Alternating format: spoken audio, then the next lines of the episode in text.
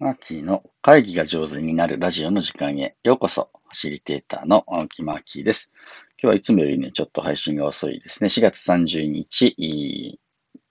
金曜日朝の配信となります。ゴールデンウィークの中日みたいなことで、えー、お休みの方もいればですね、今日お仕事の方もいらっしゃる方もいます。一日よろしくお願いします。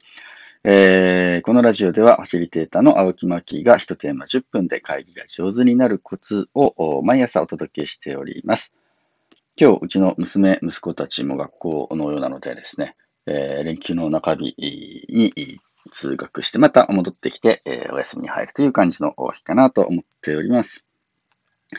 昨日僕はですね、あの、オンラインのイベントをさせていただきました。ファシリテーター仲間のカルベ隆之さんと一緒に新潮を片手に相互インタビューというね、えー、企画です。あの、新しい本が、あね、えー、二人ともこの春に出たので、お互いのことをね、1時間1時間で分けて、前半僕がカルベさんの話を聞いて、後半カルベさんに僕の話を聞いていただくと。まあ、あ参加者の皆さんからもね、質問を受け付けるというイベントをやりました。これがですね、80人近い方、78人かな、あのご参加をいただきました。本当ありがとうございます。たくさんの方が。これね、すごいなと思ったんですけれど、連休の初日ですよ。4月29日の朝8時からのイベントなの。で、8時から10時の2時間。で、北海道から沖縄まで参加される方が来ていてですね、これリアルじゃできないな途中でね、オンラインだからこそできることって何ですか？みたいな話があ出た時に質問に答えたんですけれど、連休の初日の朝8時に、えー、交通渋滞にも巻き込まれず、えー、ほぼお金もね、大きくかからず、北海道から沖縄でのね、このテーマに関心のある人が80人集まって一緒にワイワイできるっていうのは、オンラインならではだなと思っていて、で、耳だけ参加もね、できるよっていう会にしたので、みんな朝ごはん食べながらやってますとか、子供の世話しながらやってますとか、家事をしながらね、皿洗いながら聞いてますみたいな人もいてくださって、本当にね、えー、楽しい時間で、えー、ありました。で、いくつか、あの、心に残ったことがあるので、このラジオでもですね、えー、お話をさせていただきたいなと思っております。あの、名言というか、このね、あの、カルベさんが出された参加したくなる会議の作り方という本には少しい、もういくつもね、あのー、名言があって、それをね、僕が感じたのはこうなんだと、これはすごいと思ったって話をしながら、まあそこからだんだんインタビューに入っていくような感じなんですけど、やっぱすごくね、大きかったな、反応あったなと思うのはですね、あの、県庁とか消費者庁とかの庁っていう字がありますよね。で、えー、あれは、うん、あの、まだれみたいなやつにですね、あの、豆腐一丁二丁の丁、一丁目の丁っていう字を中に入れてると思うんですけど、これ昔の字を当てると、その丁の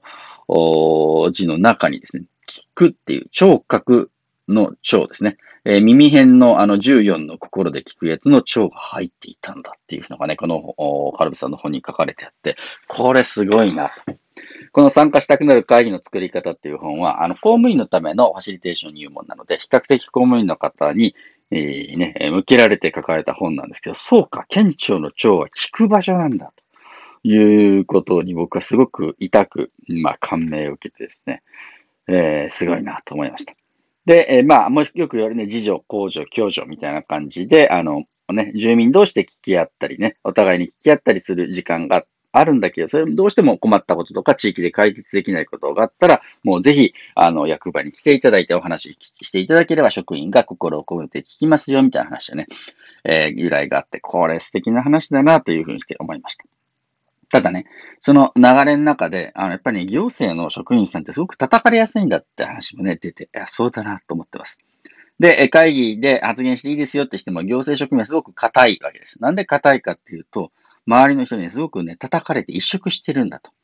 で、えー、何か口を出そうものは、それは市役所の公式見解ですかみたいな感じで言われたり、個人的に思っていることとかね、あんまり自由に言えないと。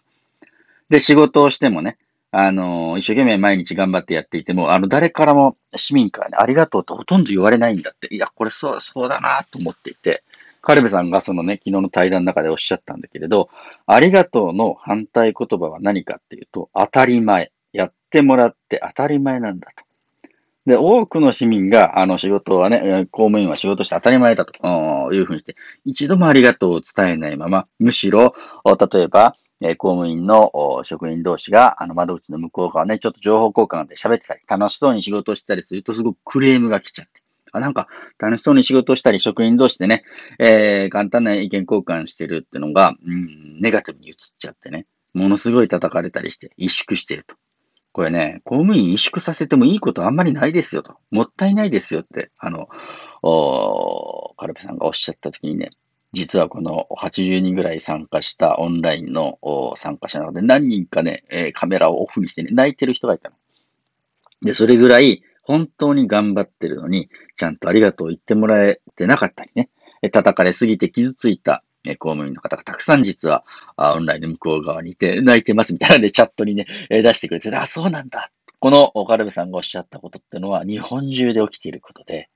えー、大事なことだなというふうにして思って。僕も、あの、僕、南淡路市、兵庫県の南淡路市というところに住んでるんですけど、あ南淡路市の、えー、市の職員さん、にありがとうって言わなきゃなというふうにしてね、感じた次第でした。いつもね、僕、図書館の本を借りるんですけれど、あの、近くの、あの、何、窓口庁舎、あの、ね、本庁舎とか本、図書館の本館じゃない文館みたいなところでね、借りるところの市役所のお姉さんがですね、うーん、市役所の人でもいろいろいて、本当にね、丁寧に仕事をする人とか、市民のことを考えて動いてくれてるなっていう人がね、えー、いたりすると思うの。この人があ本をこうやって、え、入れてくれたり、えー、ある時なんかね、僕、この本、あ、いい本入ってるなと思って書いたら、にっこりしてね、多分、青木さんがお好きじゃないかなと思って入れときましたとか言われて、うわ、ありがとうみたいな感じで。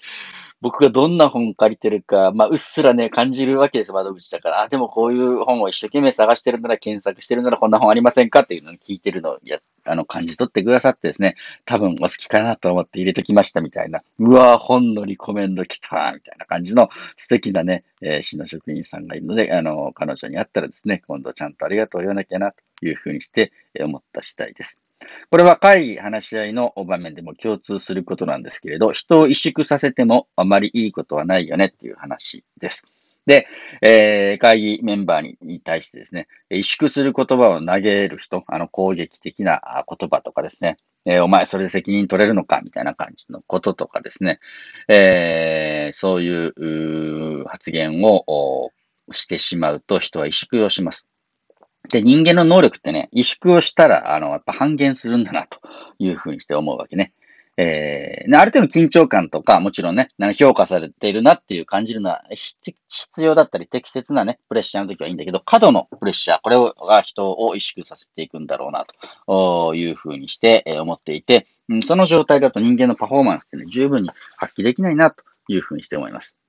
これね、あの、甲子園とかに高校野球で出た子たちの監督のコメントの仕方とかね、声の書き方みたいなやつがあったりして。もちろん甲子園に行きました。ね、みんな勝ちたいですと。おでもすごい強敵と当たった時に、もうこれでもう、もうね、あの、準決勝かなんかの試合だったと思うんですけれど、あのな、すごい相手だぞと、相手はと。もうこれ、勝てないかもしんないけれど、お前らにとってはもうこれ最後の試合だろうから、あの、勝ち負け関係なく、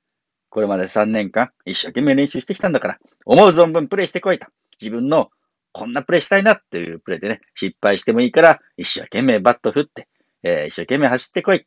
いう先生は今日はね、えー、監督としては、なんか失敗しても今日怒んないから、のびのびやってこいよってやったら勝っちゃったみたいな話があったりして、その、ここで打たなきゃ、ここで点取らなきゃ、ここでミスったら負けるみたいなのを、あの、自分の心にこうね、プレッシャーしていくと、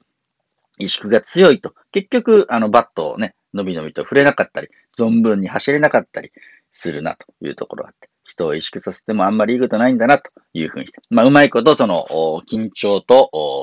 弛緩ですか、緊張とその緩和をね、組み合わせて、程よい緊張感はね、あっていいと思うんだけれど、緊張させすぎないように、まあ、アイスブレイクも含めて考えていきたいなと思いました。というわけで今日のお話は人を萎縮させてもあんまりいいことはないよねっていうお話でありました。最後まで聞いていただいてありがとうございます。えー、どうぞ皆様今日も良い一日をお過ごしください。ファシリテーターのマッキーでした。